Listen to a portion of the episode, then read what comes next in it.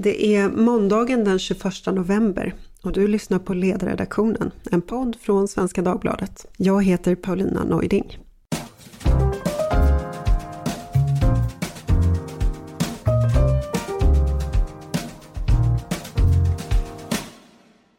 Sverige har som enda land i världen lagstiftat om skärmar redan från förskolan.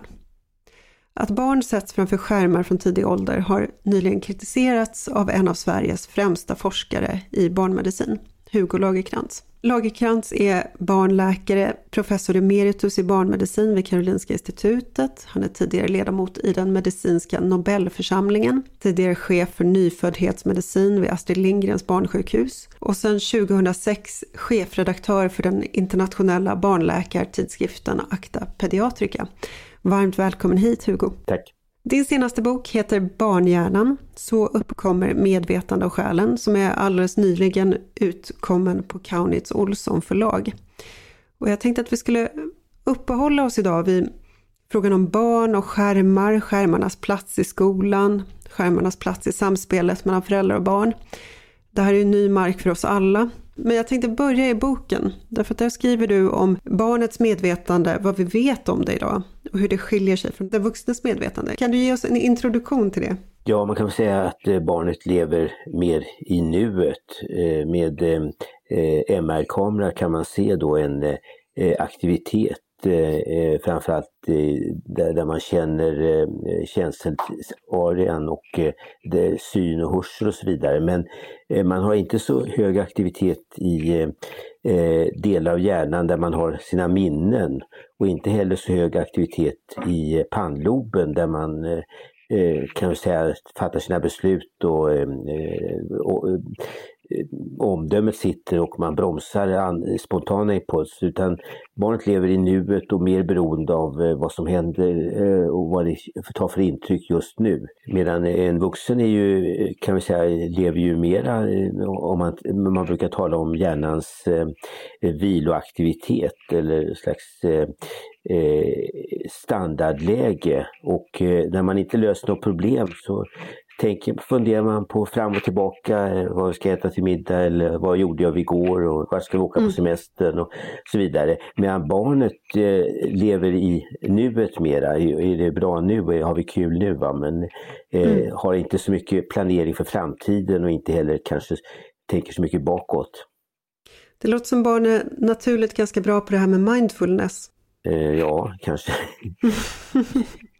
Det vi brukar minnas från barndomen det kan ju vara såna här bilder av att man sitter någonstans. Man känner att eh, det är varmt eller kallt och man minns en bild, man minns hur man sitter och tänker på någonting. Är det här ett uttryck för eh, det som du talar om, det här att barnet är, befinner sig i, i nuet och har ett annat medvetande än vuxna helt enkelt? jag vill inte påstå att det är annat medvetande, men, men det, det, man kan säga att barnet är mera medvetet än en vuxen på sätt och vis. Eh, den är medveten om allt möjligt. Om man tar en promenad med en treåring så frågar ju barnet hundra frågor eh, när man går till näröppet eller vad kan man fråga dem.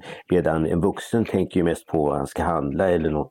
Eh, han eller hon ska handla eller göra en härnäst. Men barnet är medveten om väldigt mycket, mycket på en gång. Men kanske på mer ett ytligt plan. En vuxen är ju mera, tänker ju mer fokuserat på något problem eller någonting som händer just.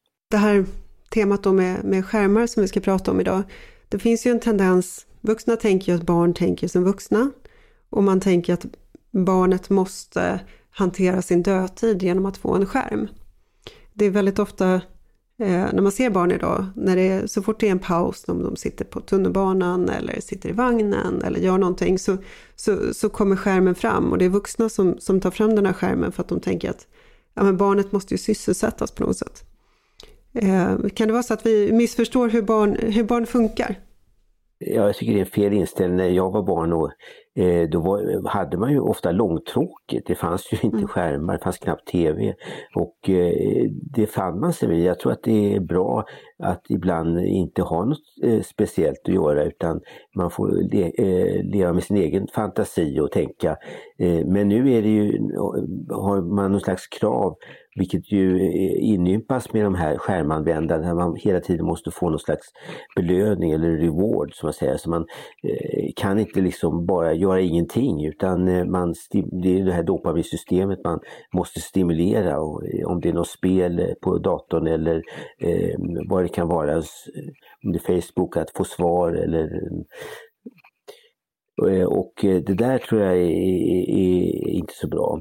Det andra är ju också att eh, den här datorerna de fragmenterar ju tillvaron på något sätt. Alltså vi är ju, eh, evolutionärt så är vi ju, reagerar vi ju så fort det prasslar i busken eller skvalpar i vattnet och så vidare. Och det var ju bra på den tiden så att säga men eh, det är inte så bra när barnet liksom hela tiden eh, eh blir, eh, eh det knäpper till sms-meddelande eller eh, något annat klick på datorn och så vidare.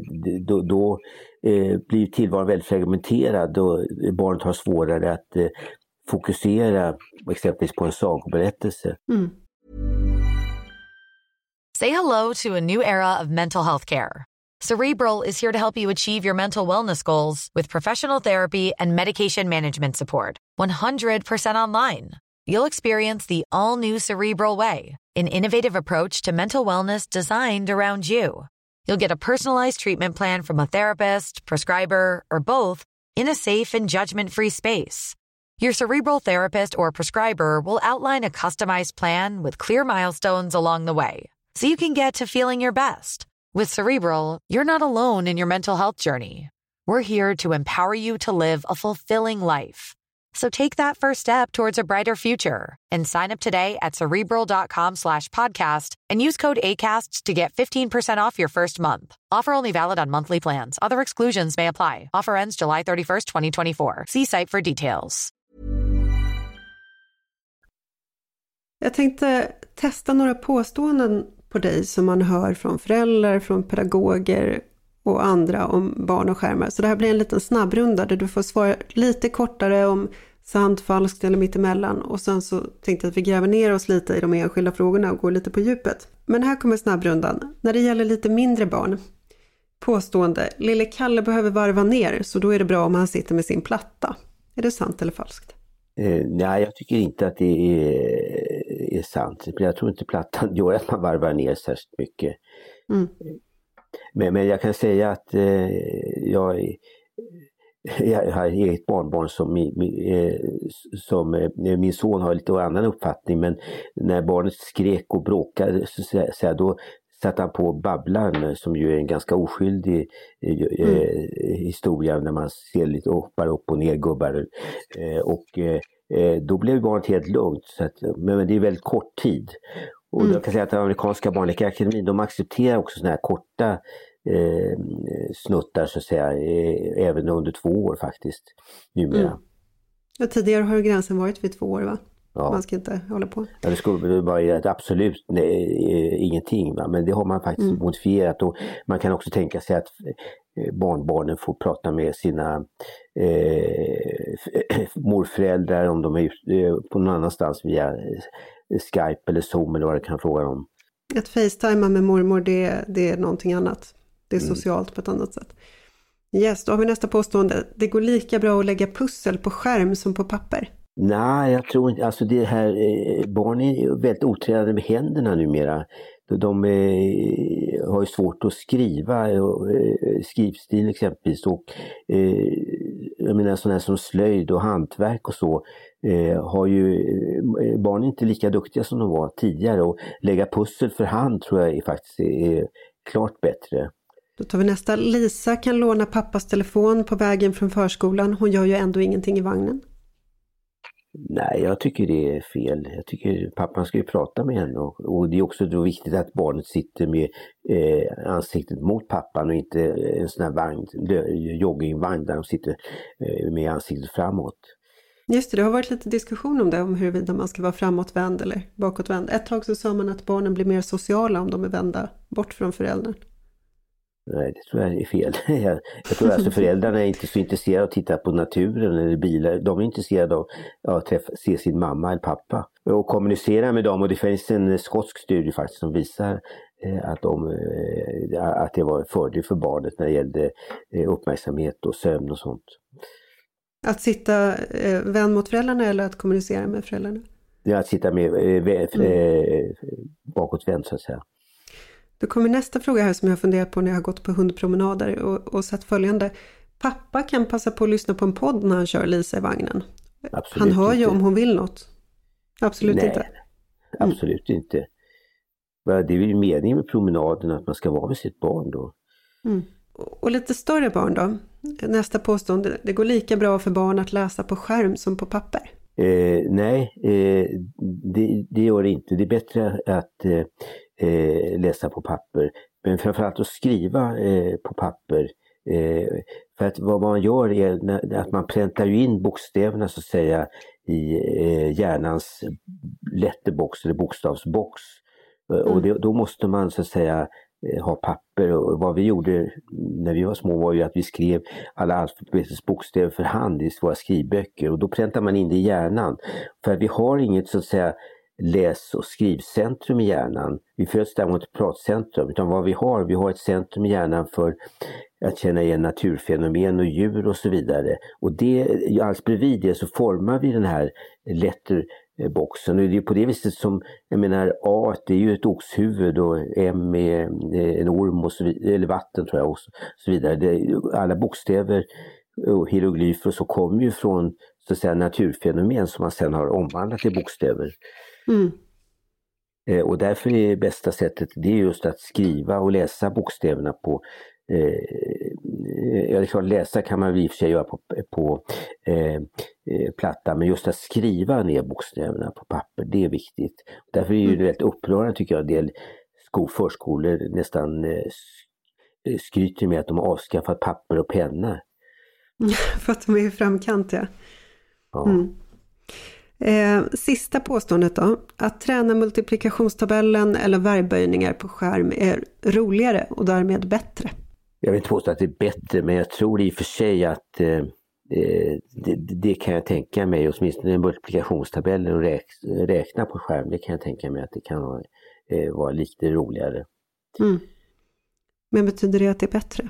Att man får det här, den här feedbacken eller dopaminkicken eller vad det, vad det kan vara? Ja, i och för sig, för då lär de sig bättre multiplikationstabellen. Jag vet inte hur det är nu för tiden, för att nu hänvisar man ju liksom hela all kunskap ska man ju söka på nätet, man ska ju inte läsa mm. saker utan till och det tror jag är olyckligt. Hur kommer det sig att det är olyckligt? Nej, jag tror ju mycket på att man ska ha en viss kunskaps eh, som man kommer ihåg i hjärnan. Man ska liksom inte bara eh, hänvisas till eh, Google som görs nu för tiden. Jag menar när det gäller historien exempelvis, som sagor och eh, kanon om vi talar om det, tar upp det. När vi pratar så här om skärmar och hur man ska se på eh, skärmar och barn. Va, det finns ju såklart enorma fördelar med den digitala tekniken.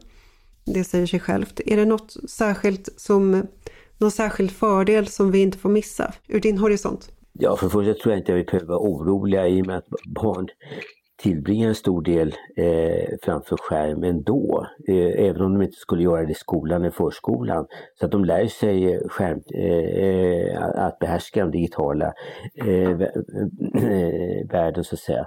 Och vi kan ju säga att fördelen har ju varit också i Sverige att eh, det har ju gått ganska bra under pandemin att man kan ha hemundervisning via digitala medier. Exempelvis i Tyskland där barn inte alls är lika digitala så att säga. Då, då har det ju varit mycket större problem när barn har varit hemma eh, från skolan. Sen vill jag också lägga till att vissa barn har ju faktiskt ganska stor nytta eh, av datorer, exempelvis eh, ADHD-barn. Det finns ju speciella program för att eh, eh, träna upp arbetsminnet. Och jag tror också dyslexibarn, alltså barn med eh, läs och skrivsvårigheter, eh, de, de, har svårt, för dem kan det underlätta att göra det via speciella träningsprogram via, på skärm. Men då är det vissa specifika program, inte skärm i största allmänhet? Nej.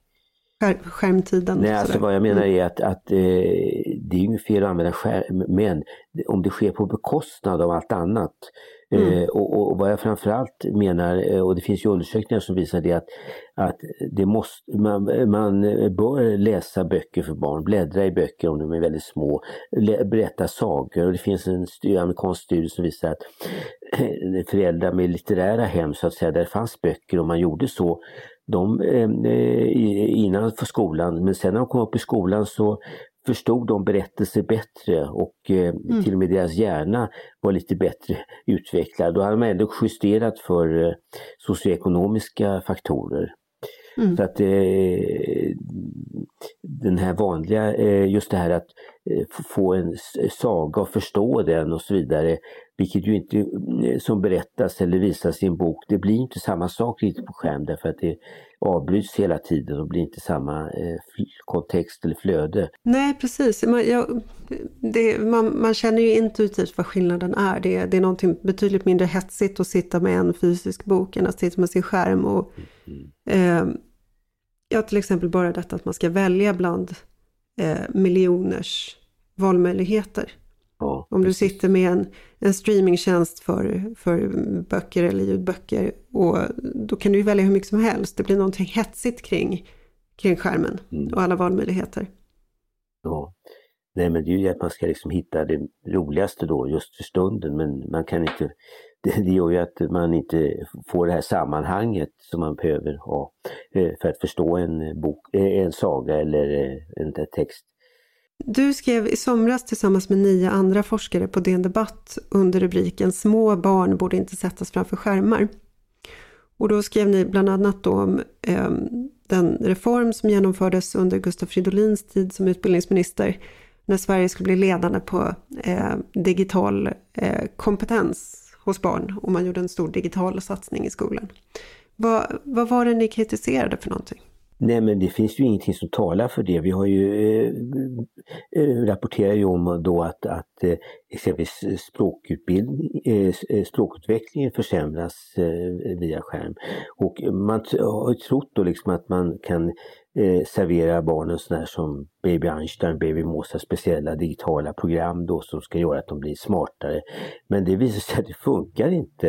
Eh, då, dels är det här att det är tvådimensionellt och, inte, eh, och, och sen behöver barnen liksom den här kontakten med en vuxen eh, och, eh, och även kroppslig kontakt och med händer och eh, röra varandra det finns en ganska känd amerikansk studie som publicerades i Science för några år sedan och där hade de, eh, eh lärde de barn kinesiska, eh, alltså amerikanska barn utan kinesisk bakgrund, var kinesiska eh, psykologer. Och det gick ju eh, eh, ganska bra, en timme per dag så att säga. De läste sagor och bläddrade i böcker. Eh, och då kunde de här barnen kinesiska, de var nio månader, eh, och då kunde, eh, kunde de här barnen kinesiska, nu kunde inte de prata men man kunde med speciella eh, eh metoder, EG och sånt, eh, att de uppfattade de kinesiska eh, orden. Och sen gjorde man om samma sak, men eh, precis samma sak fast eh, de här eh, pedagogerna så att säga, de fick visa böcker och så på skärm och det funkar inte alls. Mm. Det visar verkligen betydelsen just det här att, och motoriken, alltså att ett litet barn under tre år, de, de behöver inte, de, de, aktiverar också motoriken på ett annat sätt när de kommunicerar med en vuxen. Eller mm. med, så, med varandra. Så man behöver det mänskliga samspelet, det räcker inte med skärmen? Nej, precis. Eh, du nämnde eh, Baby Einstein som då var en, eh, det var videofilmer för barn om ja. jag minns rätt. Mm. Som marknadsfördes med att de skulle göra barn intelligenta. Och du har skrivit om det här förut. Vad, Ja, det är ju en gammal, mm. det är gammalt nu, men, men de gjorde ju reklam och sa att du skulle bli barn smartare, men det att det blev de inte så de fick ta bort det i reklamen. Mm, det, det, blev tvärtom, att de satt och mm, ja. de, de missade annat. Precis, försenade mm, just det.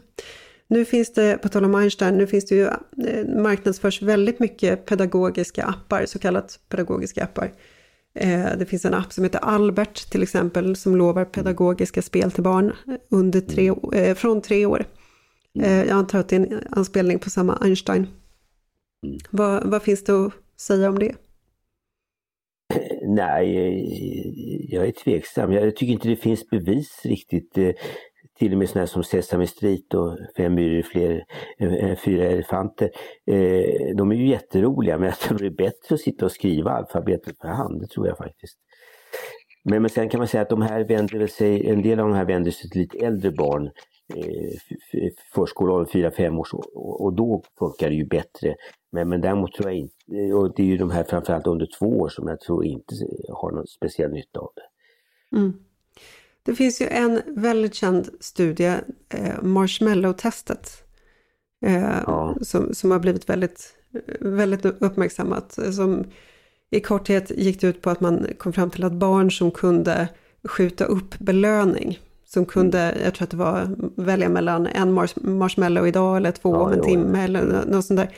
De som klarade av att skjuta upp belöningen, då, det gick mycket bättre för dem i, i livet det här med att skjuta upp belöning. Alltså det, det som såna här, så mycket av det vi gör på skärm handlar om att få en omedelbar belöning. Och det är det man jagar när man sitter där med skärmen. Man, man tar upp den kanske inte för att man vet vad man ska kolla, utan man, man vill ha någon slags belöning. Eh, hur, vad, vad innebär det för vår förmåga att skjuta upp belöning? Nej men det, det är ju inte speciellt bra. Det är, alltså jag, jag, tror att just det där som jag sa tidigare att, att man ska vänja sig vid lite långtåg. Man måste, måste vänta på det, det, roliga så att säga. Men det gör man inte idag utan nu ska man ha kul direkt. va. Mm. Eh, och eh, det, det, tror jag absolut är, helt fel. Sen när man blir äldre då ska man eh, då kommer man ju inte kunna fördjupa sig i någonting. Mm. Utan, det ska hela tiden hända någonting och någonting, en slags reward då i dopaminsystem ska stimuleras. Precis, för jag menar, det säger ju oss någonting om att visst, alltså när man tittar på det, på det digitala, det är som allting annat, man måste titta på innehållet. Mm. Och sen, liksom, det är inte formen utan innehållet, men, men det är någonting i själva den digitala formen, alltså de, de belöningssystem det triggar och så vidare. Alltså, ja. Mm. Eh, det, själva skärmen är ett problem i sig av det skälet. Kan man säga kanske. Sen är frågan om man har ett mer interaktivt, det kommer väl mer och mer. Mm. Eh, då då, då eh, kan ju saker komma i ett lite annat läge för då blir ju barnet mer aktivt och inte bara passivt. Mm. Men det, jag tänker om man ska som barn lära sig spela fiol till exempel. Det är väldigt svårt, det är jobbigt, det, det är glest mellan belöningarna i mm. början. Eh, är man då van vid att få liksom en liten röd flagga eller att det plingar till eller att det liksom hela tiden får belöningar. Då, jag, jag föreställer mig att det, det kan försvåra den typen av uthållighet. När man är mm. van vid de här, den här digitala feedbackloopen hela tiden. Eh, men det, det är min tanke som lekman, jag vet inte hur, hur, hur ser du på det? Nej, det kan jag tänka mig. Eh, men, men, det är ändå, om man kommer in på det här med spela fiol i musik, så, så, är det ju väldigt bra att barn gör det, för det stimulerar ju eh, hjärnan faktiskt då att de eh, också får fokusera på någonting. Och, så, så, att man, man eh, och det kan inte ersättas av eh, skärm. Jag skriver ju lite grann om det i boken också.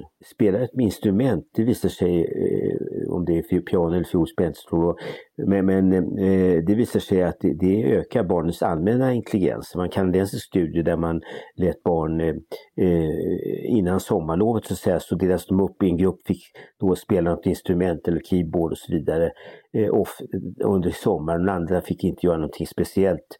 Och då visade det sig att de här barnen som hade hört på att spela något instrument, de eh, hade lite högre eh, intelligenskvot sen eh, på hösten Eh, i helt andra ämnen än musik. Så att det, musiken har en stimulerande effekt. Och jag kan väl skjuta in där alltså att jag tycker det är viktigt med musikundervisning. Den har ibland kommit lite på undantag. Jag tror att politikerna verkar vara väl medvetna om att man att det är för lite eh, gymnastik och idrott, eller det måste man öka i skolan. Men eh, även slöjd och eh, musik eh, och bild framförallt, eh, eh, och bild dessutom borde ju öka den undervisningen. Men istället ersätter man det med, med digital undervisning, vilket jag tycker är helt fel. Mm. Jo, och, och, mm, både musik och sen så slöjd, att man inte tar det på särskilt stort allvar. Det finns ju så mycket där som är man skulle kunna göra mer än att lägga pärlplattor så att säga. Mm. Eh, använda händerna på, på ett annat sätt. Ja, man kan ju säga att eh, händernas, eh, det är ju liksom en del av hjärnan. Vi utvecklade ju handmotoriken innan vi började gestikulera, vi började kommunicera med händerna eh, så fort vi blev tvåbenta innan vi utvecklade talet och så vidare. Botox Cosmetic, out of botulinum toxin A, FDA approved for over 20 years. So, talk to your specialist to see if Botox Cosmetic is right for you.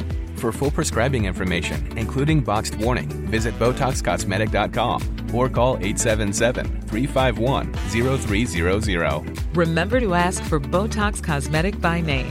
To see for yourself and learn more, visit BotoxCosmetic.com. That's BotoxCosmetic.com. Jag läste en artikel av en professor i psykiatri som heter Anna Lemke som är medicinsk chef för beroendemedicin vid Stanford-universitetet. Hon har mm. skrivit en bok som heter Dopamine Nation Finding Balance in the Age of Indulgence. Och hon skrev en artikel i Wall Street Journal där hon skrev att det här, det här digitala, återigen de här digitala feedbacklooparna, de dränker oss i dopamin och att den här feedbacken är, är väldigt stark. Det, det, det är stark tobak för hjärnan helt enkelt och att Eh, vuxna såväl som barn behöver ransonera sin skärmtid. Hur, hur tänker du om det resonemanget? Nej men det stämmer ju. Det, det är framförallt om man tänker på spelberoende, dataspelberoende. Det är ju mm. ungefär som alkoholism eller eh, eh knarkmissbruk och så vidare. Så att det är helt säkert att det är på det viset. Hur, hur funkar det där med, med dataspelsberoende? Är det för oss som inte är experter på den mänskliga hjärnan, är det så att det, det sitter ungefär på samma ställe eller funkar ungefär likadant? Nej men det är ju samma, eh, man stimulerar det här då, eh, eh, beroendecentrat och eh, eh, det finns ju rätt mycket studier på det hur eh, det eh, stimuleras. Eh, och, och, det kan man ju då öka den här stimuleringen så att säga, och öka beroendet så att säga hela tiden. Om vi ska prata om vuxnas eget skärmanvändande då i, i, i förhållande till barn. Hur ska, man, hur ska vuxna tänka när de är med barn? Vi pratade om pappan som lyssnar på en podd när han är med sin bebis. Um, nej, alltså barn bryr sig inte så om så mycket vad, om föräldrarna säger att nu ska eh, nu får ni inte använda datorn eller paddan eh, då och då och så vidare. Men om de själv gör det, då, då bryr sig inte barnet. Alltså, eh, barn bryr sig mer om vad föräldrarna gör än vad de säger. Och mm. därför är det viktigt då att föräldrarna eh, själva är, rest, är, restriktiva med sin skärmanvändning. Mm. Jag undrar om det inte bygger på en lite föråldrad syn på barn, att man tänker att barn, barn märker inte om man tar upp mobilen eller de har inte samma behov av samspel. Alltså, om man går på middag så sitter man ju inte med mobilen om man går på en tjusig middag. Men mm. eh, jag tycker man ser hela tiden på kollektivtrafiken, liksom vuxna som sitter med sina mobiler fast de är med sina barn på ett sätt som de kanske inte skulle göra om de vore i något tjusigt och viktigt sammanhang så att säga. Nej, nej men alltså just det här med mobilmåltiderna, det tycker jag är ju helt fel. Och föräldrarna har det, då kommer ju barnet naturligtvis inte, eh, då kommer ju barnen också härma dem så att säga. Mm. Om man ser framåt då Hugo, vad, vad, tycker du att ni fick för respons på den här varningen på DN Debatt och den eh, debatt som kom efter den? Eh, jo då, nej men jag tycker det var en del positiva. Naturligtvis var det en del som hade eh, invändningar också men, men, i stort sett så tror jag eh, många håller med. Men Skolverket eh, var ju eh, eh de eh, svarade först inte men sen fick, blev vi inbjudna till någon slags digital konferens. Men eh, det har inte varit så här.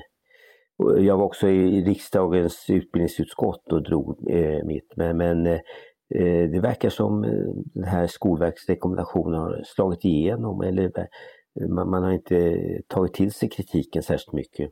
Ja, jag skrev nyligen om en Waldorfskola i Visby som var föremål för ett föreläggande från Skolinspektionen för att man hade för lite skärm i lågstadiet. Och där sa rektorn att ja, ja men vi, vi har skärm när det är påkallat och det introduceras mer i mellanstadiet. Men just i lågstadiet så tycker vi att man ska ta det lite försiktigt. Eh, vad, vad, tänker du om att, det, att man får en sån situation när skolor kritiseras för att inte yngre barn sitter med plattor? Nej, jag, jag tycker att det är fel. Problemet med Waldorfskolan är ju att de, de, eh, deras ideologi är ju så att säga att man ska utveckla barnets känslor och emotionella förmågor och också konstnärliga förmåga. Medan själva inlärning av vad säger, multiplikationstabeller och mm. språk och sådär, det kommer i andra hand och det gör att jag är lite eh, tveksam. Eh, men däremot tycker jag inte att de behöver tvingas, påtvingas att använda mer skärm. Men, men då, däremot så eh, kan man ha vissa invändningar när det gäller deras undervisning. Mm. Mer, mer multiplikationstabell kanske, men inte nödvändigtvis mer skärm? Nej, eh, antropologi, eller vad säger jag, pedagogiken tonar ju ner den intellektuella utvecklingen. Mm. Sverige har ju fått en ny regering. Eh, vad hoppas du konkret ska hända i den här frågan? Ja, nej men jag hoppas att det händer någonting. Så vitt jag kan uppfatta så är skolministern, hon var ju skolborgarråd i Stockholm, Lotta Edholm, Eh, mm. Så vitt jag förstår verkar hon ganska, eh, hade hon ganska bra åsikter. Sen vet jag inte hur mycket hon gick, gick igenom dem. Va, vad tänker du på då konkret? Ja, det var väl framförallt hon tog upp det här med disciplinproblemen i skolan. Då säger jag så här helt enkelt. Hugo, visst är det så att man har sett fördelar också med att ungdomar eh, spelar mer tv-spel och ränner mindre på stan? Nej, det var väl här jag läste en artikel här nyligen om vad är Science eh, Communication, eh, Clinic New Science, eh, av en som heter Jay Jed. Och eh, det är ju tydligen så att eh, i USA, och det kanske också gäller Sverige, att eh, det här med dataspel och så gör ju att eh, speciellt pojkarna inte springer ut på gatan utan de skjuter hellre då på skallar på skärmen än på, i verkligheten.